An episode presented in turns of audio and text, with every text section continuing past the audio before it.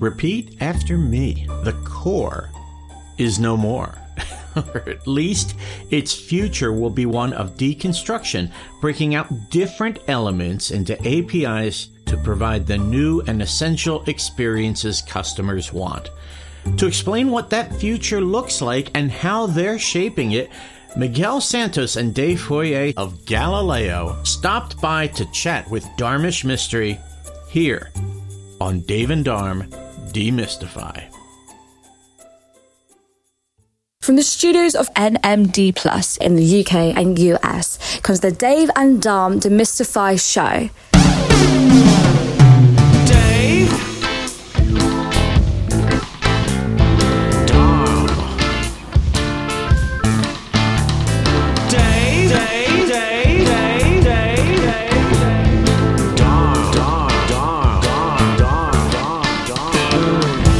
The Dave and Dharm Demystify show, making sense of the world of fintech and digital finance. Sit back and listen as the two Ds take a subject and chat it through to make it clearer and easier to understand. And now, here are your hosts, Dave Wallace and Dharm Mistry. Demystify. Welcome to the Dave and Dharm Demystify show, and this week it's only me, Dharmesh. But I do have two very special guests, which I'm really excited to speak to Miguel Santos and Dave Feuer from Galileo. Guys, would you like to give a very brief intro to yourself? Sure. Thank you, Dharm. My name is Miguel, as you said. Many people call me Mike because I'm half Spanish, half British from origin, now living in Madrid. But I am the founder of Technisys, a company SoFi acquired, and then we merged along with Galileo. And nowadays, I'm chief of strategy for Galileo, also working a lot with David here in the future of our platform. So glad to be here. Hey, I'm Dave Feuer. I joined Galileo about 10 months ago as the chief product officer. So I'm in charge of the product set across both Galileo and Technisys and super excited to be here. Super excited to work with Mike, who brought me on and has a really, really awesome vision for where the Cyberbank products are going in the future, which is actually part of my reason for joining. I'm super excited about what we've got in store. So glad to be here. Fantastic. Look, I know you guys have got quite a broad range of products in the market, but we're not really going to go into like everything that you do. Obviously, my hot space is kind of banking as a service, right? And what I'd be quite interested to find out, get your opinions on is what should banks be doing today? You could give me a couple of answers based on if it was a tier one bank or if it was a very small credit union, right? Should they all be doing banking as a service? Should they all be, you know, competing with Neos with mobile apps? I mean, what kind of advice or direction would you give to a bank today? Want to take that, David? Sure. I think my first take would be I don't want to say none of that matters because, of course, it does matter. But in the end of the day, what customer are you focused on serving and how are you servicing them? I think that's really the question. The biggest challenge banks have today is because we're not a new industry and because we have so much legacy technology and structures around compliance and regulatory reporting and sort of processes and all sorts of legacy architecture and applications that do need to be modernized.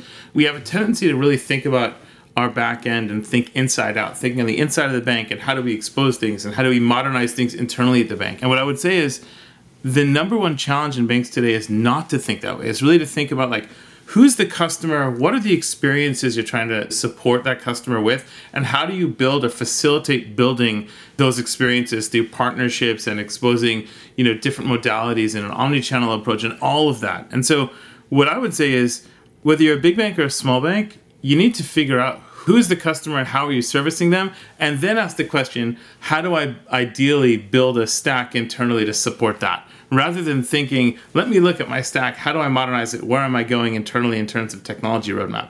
That's a little bit of a myopic view and it misses sort of the big picture which is as a bank my job is to create and service customers. How do i do that?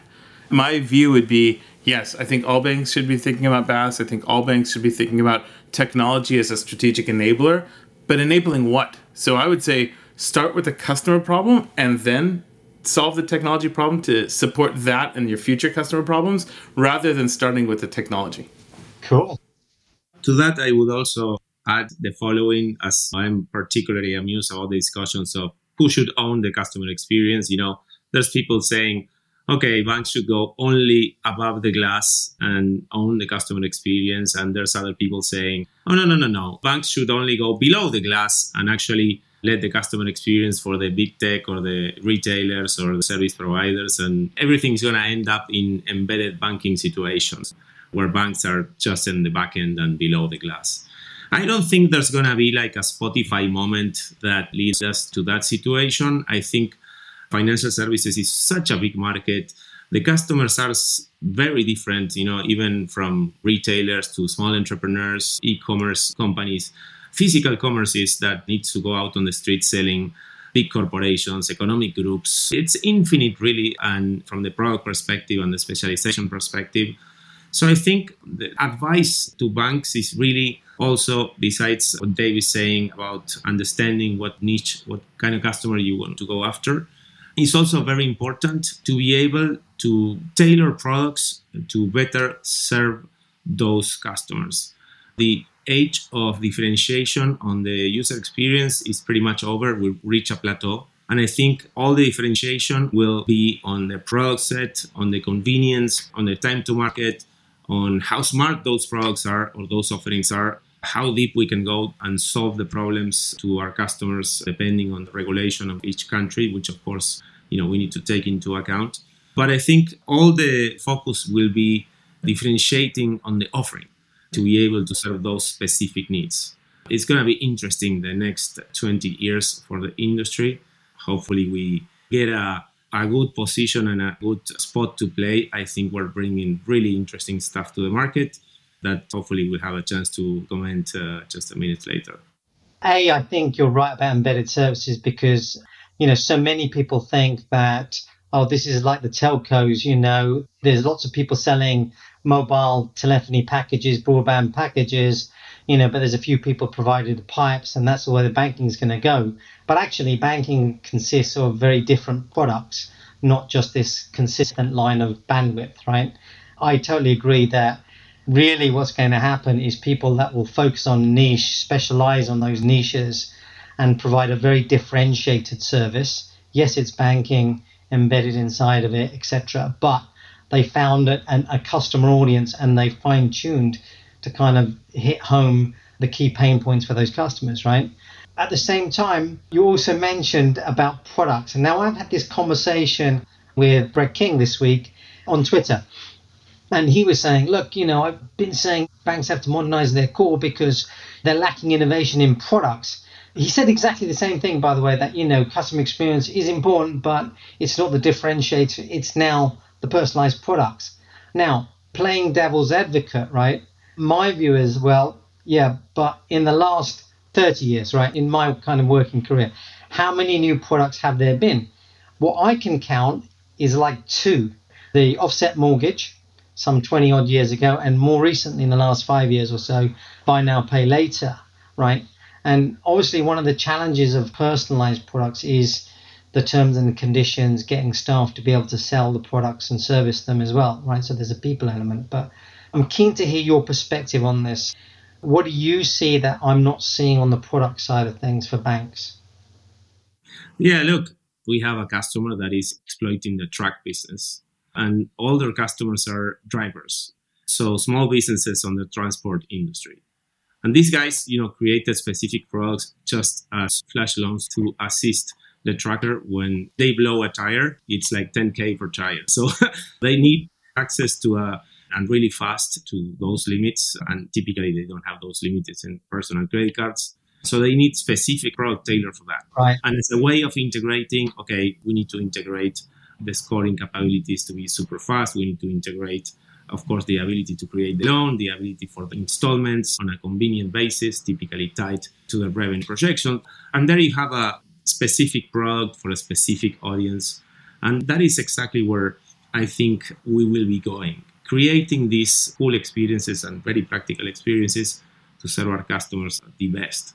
I mean, I do think that's a really great example. And what more banks need to see is examples like this. I mean, we had an interview with a client that basically services the hotel market, and they did a product specifically for the hotels and the restaurants that they served as well. And it was a really interesting thing because their goal wasn't to sell them more financial products. Their goal was to understand where their customers were spending the money, right? So that they could then target them with new products and services, knowing that this money is going elsewhere unless we know that they need these things. So I thought it was a really clever use of embedded finance. But I guess, and again, you know, having been in one of the incumbent core vendors in the past, you know, most of the core vendors would say that, yeah, we've got a really flexible product engine. What is it that you're doing different? And what do you think is the problem with the product definition then in the existing legacy systems or even from some of the incumbents? We're doing two things. One, of course, from the pure technology perspective, I think we put together a really interesting model of primitives that can be very, very tiny, you know, microservices that can be orchestrated into more complex products and more complex processes in general. And by doing that, it's not just a product factory, but you know, new combinations of these set can you know quickly launch to the market. That provides a set of flexibility, not only to be able to create these new products, but also to extend the platform to new horizons and to make it future proof. Yeah. Right.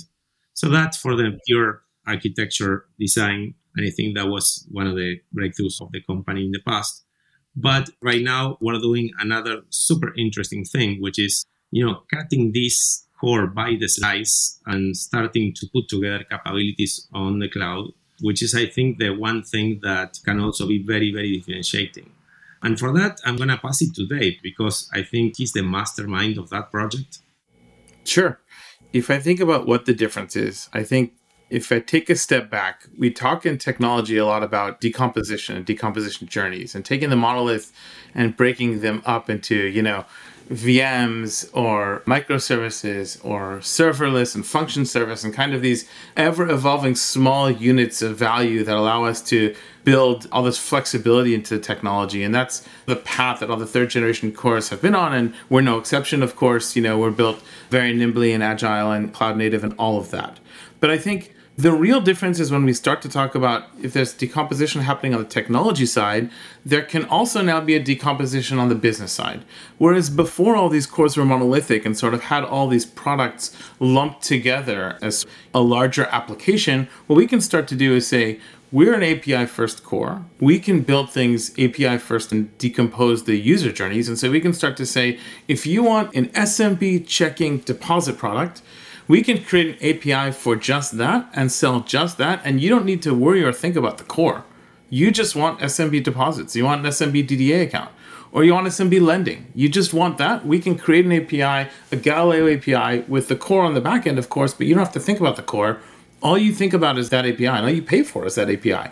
So your TCO goes down, you get the functionality you work, and in the context of a larger bank, you might think, well, the bank really needs everything, you know, deposits, lending, money movement, etc., across all retail and commercial facilities, and that's fine. But I think most financial services companies are not banks. And we're seeing, you know, this plethora of embedded finance where we've got companies like T-Mobile offering a checking account and Starbucks having billions of dollars on a digital wallet. And so as we start to think about embedded finance and what the play is there, I think we're starting to see that the future is not the monolithic core, the future is the decomposed core. And so our ability to offer that functionality as individual services allows companies, again, you know, back to what we were talking about earlier, to focus on the customer and the customer experience. And how do I take that capability and get that to the customer versus how do I modernize my back end with newer technology. And so by creating these capabilities, you know, we shipped the BNPL API in January, and six weeks later, we were able to ship an SMB lending API. It's a C&I term loans API that we have that's currently in pilot that we would never have shipped had we not built the BNPL API. But now that we have that, we're starting to see these future capabilities simply come along because we have this model of building API first, shipping API first, and then selling by capability versus thinking about how do I create a massive backend on premise software monolith, which is sort of the old way of thinking. So it forces our customers and us to think customer first and to think experience first. And what it also does is enables our customers to really build and drive new value propositions, whether they're banks or whether they're neobanks or fintechs or whether they're third parties, because they know what they need and they can go get it versus thinking about the massive IT project of enhancing or replacing what they already have. They can simply get the API, use it, integrate it, get to market, drive customer value, and iterate from there.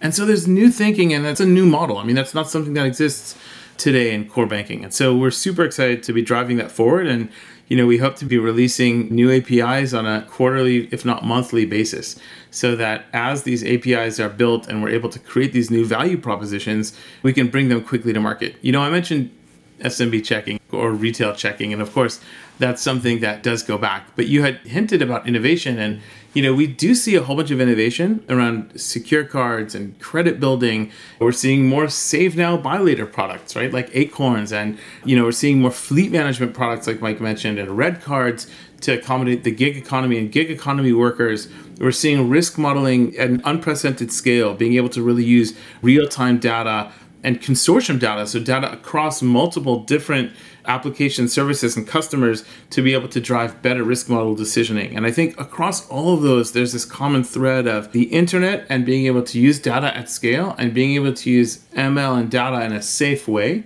So you can use multiple data sources, but keep that data extremely private and, of course, very anonymous so that you don't end up sharing anything you don't want but using that data to the customer's advantage and not just to the provider's advantage. And I think that's the common thread we're seeing here. So as we start to sell by capability, we can also start to say, hey, how much are customers borrowing for our lending API? How much are customers looking to borrow for our buy now pay later product? And how many rejections are we seeing and why? And what are the underlying reasons? And where are those customers going? Are they going to alternate providers? And all of that. So I think, you know, being able to look at selling by capability in the context of data and really how to use data and ML safely and working for the consumers, particularly for doing things like secured cards and credit building, is new and it's innovative and it's super exciting. And so that's really where we're headed. Yeah. For example, we have a another customer in Brazil doing something pretty crazy. They created a wallet. This is a good idea for the folks in the audience because I think this is a global opportunity to be able to pay for tolls and parking aggregating everything, every single provider there. So just imagine the convenience of that as a driver. Yeah, I think for a number of banks, the space of wallets is going to be very, very competitive. We're only at the beginning of the journey with wallets, but let's say that for another day. I do like this. Your differentiation is kind of like the breakdown of a core into a lot more services each of which you can just consume as you need them. No need to install the monolith anymore. I love that really because if you're a fintech, you know, setting up a call normally take you several months. And before you get to use the tiny piece that you want to, now you can just call it in the cloud. That's all fantastic. Just off the top of my head. So some of the vendors would say, look, we've been doing cloud for several years, right? Is your solution like a multi tenant for multiple banks? It's like one version of the software runs from multiple banks or a single country? How do you do it at the moment? You know, I guess the first piece is that we do have regional launch packs. So we have metadata that allows us to treat each country and associated localization and internationalization challenges separate from others. And that includes things like user specific journeys. It's not just language translation, right? There's journeys that exists in multiple markets. And it's worth mentioning, you know, we have customers in the same markets, for instance, take Brazil or Colombia that, you know, on one hand, we have banks that are targeting the young urban Henrys that are really cool digital early adopters, you know, sort of the forward thinking banks. And then we've got customers that are focusing on rural sort of agriculture oriented microloans and those kinds of apps and they're completely different user journeys right? So how do you start to think about those different subsegments even in the same market? And so it's really not necessarily just about a country by country differentiation but it's also within that country what are the sorts of user journeys and things we need to accommodate in order to make this work for the customers? So we, do have this regional launch bank pack which allows us to create and separate metadata from the core data and the core the other thing that I would say is the way we've built the core, it can certainly run on premise. It can also run in a customer's private cloud. We support the top cloud providers. I think right now we're at five or six cloud providers.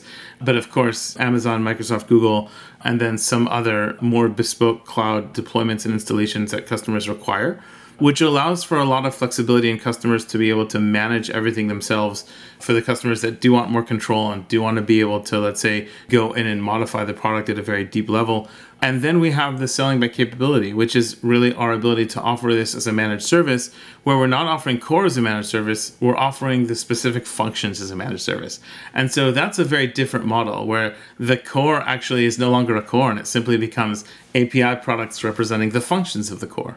And so that's the path we're on. Is it's really a bifurcated path. One is that we recognize where we are in sort of the arc of technology and where our customers are. And so many of them need the core either in their own private cloud installation or on premise.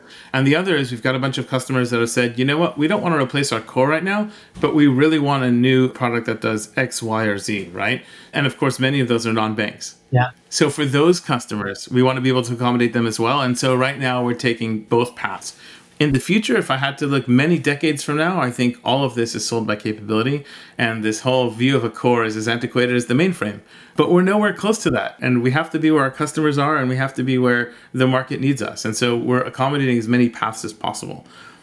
Yeah, that just take into consideration the type of customers we serve are pretty broad in range. So we can serve a startup fintech just starting up a wallet or a simple product. And on the other side of the spectrum, we can serve, you know, one of the giants in Brazil or Colombia or the US. So that's a pretty wide range. And I think we were able to accommodate for them with these three flavors that we have. But I agree with Dave. I think if we fast forward, I don't know, 20 years, I'm more inclined also to think there's going to be everything by capability, by the slice. Cool. The other thing that this does, Mike, is you know there was this big shift where sort of branch banking, right? The branches had a lot of independence and their ability to decide who to lend to and why and what because they sort of knew their region and were able to make those decisions best. And then of course they had to report to headquarters, but there was a lot of independence. And I think what the mainframe did was took a lot of that independence away from the branches and pulled it into headquarters. So things like credit decisioning and business model decisions and all that ended up happening at the headquarters, which had advantages from an IT efficiency perspective and from a reporting perspective, but the branches started to suffer because the branches couldn't make independent decisions and different regions had different needs. And I think what selling by capabilities does for us, and in fact, actually, I think what the software itself today does for us, is it allows us to go back to creating that in country experience and in country independence where we're going to have customers that have unique needs and they're going to need to tailor the product to meet those needs. And we want to be there for them. So, how can we inject that innovation and that independence back into the customer that they've been held back by in the past. And so we think a lot about that, right? Like at what level is it appropriate to give access to those primitives that Mike mentioned before? At what level do we want them to modify the product? On one hand, we want to say, oh, we want them to modify it very deeply. And on the other hand, it's like, well, it's a product, not a framework. So if they modify it too deeply, how are we going to support that? So figuring out what that is is a lot of what we wrestle with internally. And we think we've got a really great, unique proposition that gives that independence back to financial institutions to be able to do these really cool, really innovative things on their timeline the way they need. And so the selling by capabilities thing is just an extension of that. It's how can we even further get them that independence because they want this piece of value or that piece of value. They don't necessarily want the whole software package. Cool. Let's change tack slightly. And it would be remiss of me not to talk about the hot topic of the moment or the year or the end of last year, right? You guessed it, it's generative AI. Are you doing anything in this space? Because like everybody's doing something in generative AI, right? So is yours a generative core or what are you doing with generative AI?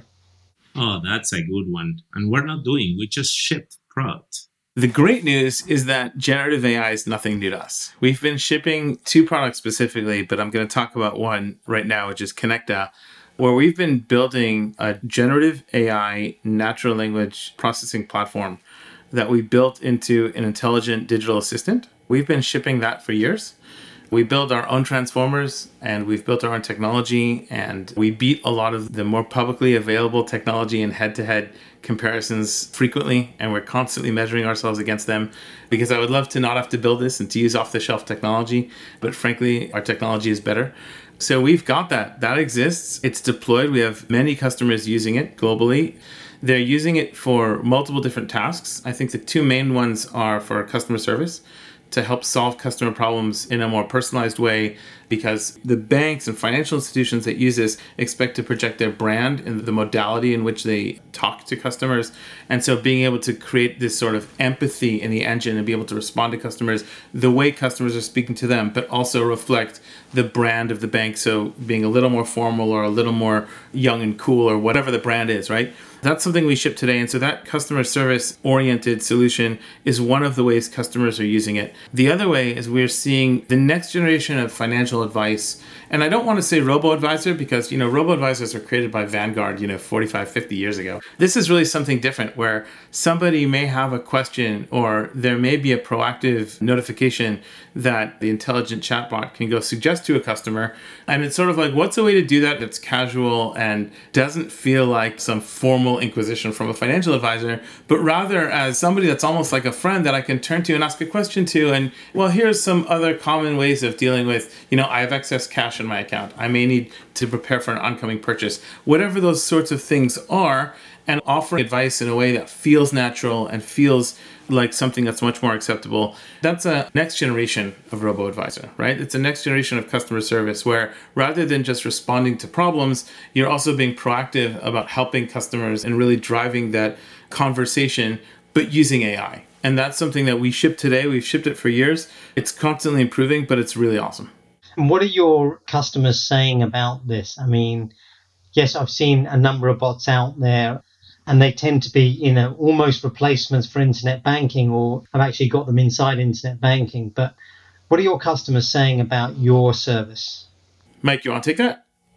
Yeah, sure. I think they are super happy. Of course, it's a relatively new concept, but we have customers where this tool actually replaced the previous generation bots this is a multi-channel tool, so it can understand messages through SMS, WhatsApp, Messenger, you know, Telegram, different messengers. It can understand emails, it can understand videos, it can understand voice messages, or even natural language calls straight away. Right. And containment level, for instance, I'll give you numbers of a recently launched customer.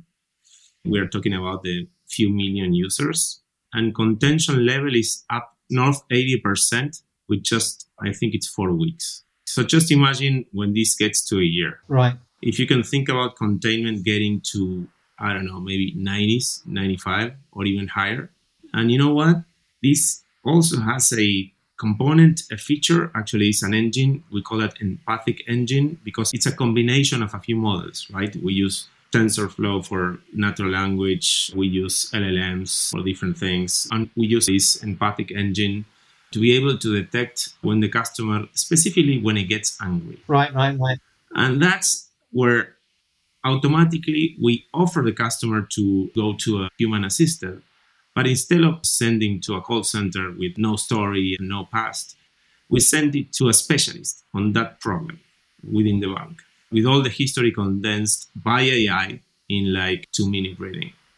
Wow. So that created a lot of happiness in customers and, of course, in our customers because we are really solving the problem. We are really solving the problem, and all the frustration that we saw in the previous generation bots these past years is actually gone. So this is actually working. You know, it's a pretty interesting inflection point regarding automatic customer support. Is it the empathy piece that's made a big difference? I mean, what's made the big difference from what bots were like before to today, where they're a lot more accepted and useful? Yeah, I think it's three things. I think, first of all, what's called the intention analysis got really much better. So we can really be more accurate understanding what the customer wants. Mm-hmm.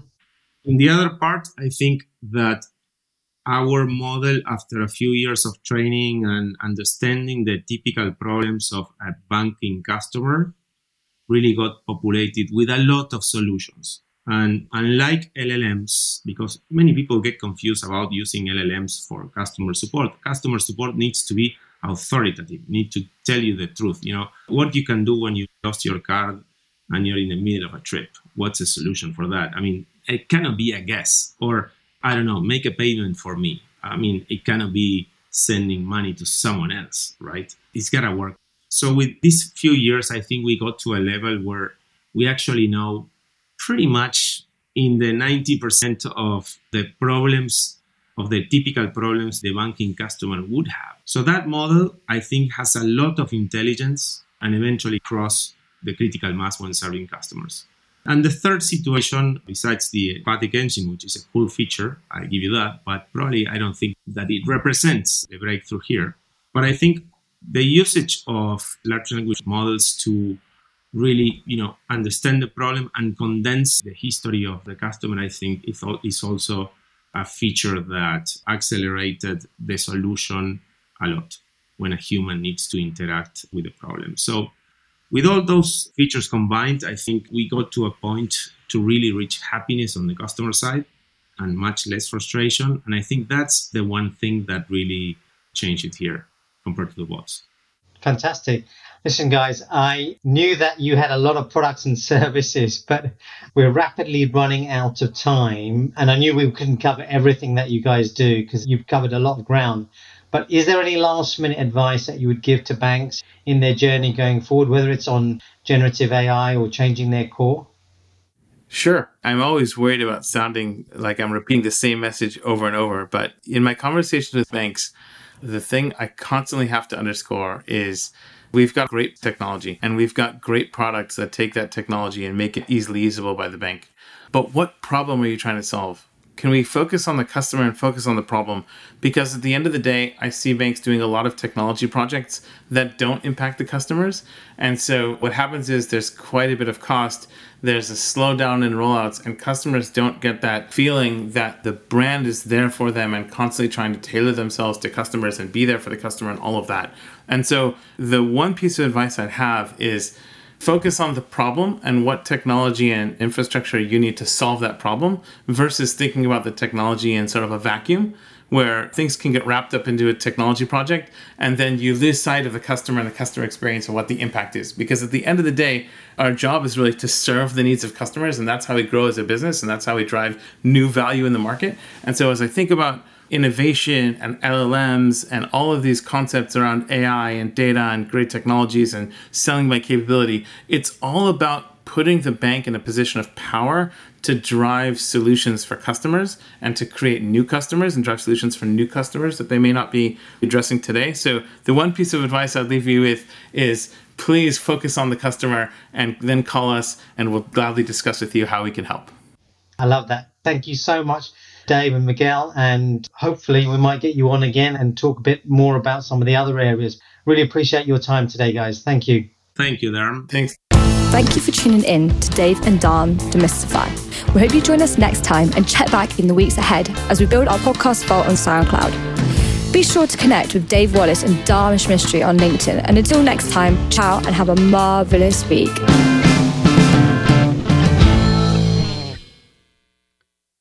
The Dave and Dharm Demystify Show is a production of NMD Plus, London, Chicago, and Austin, Texas.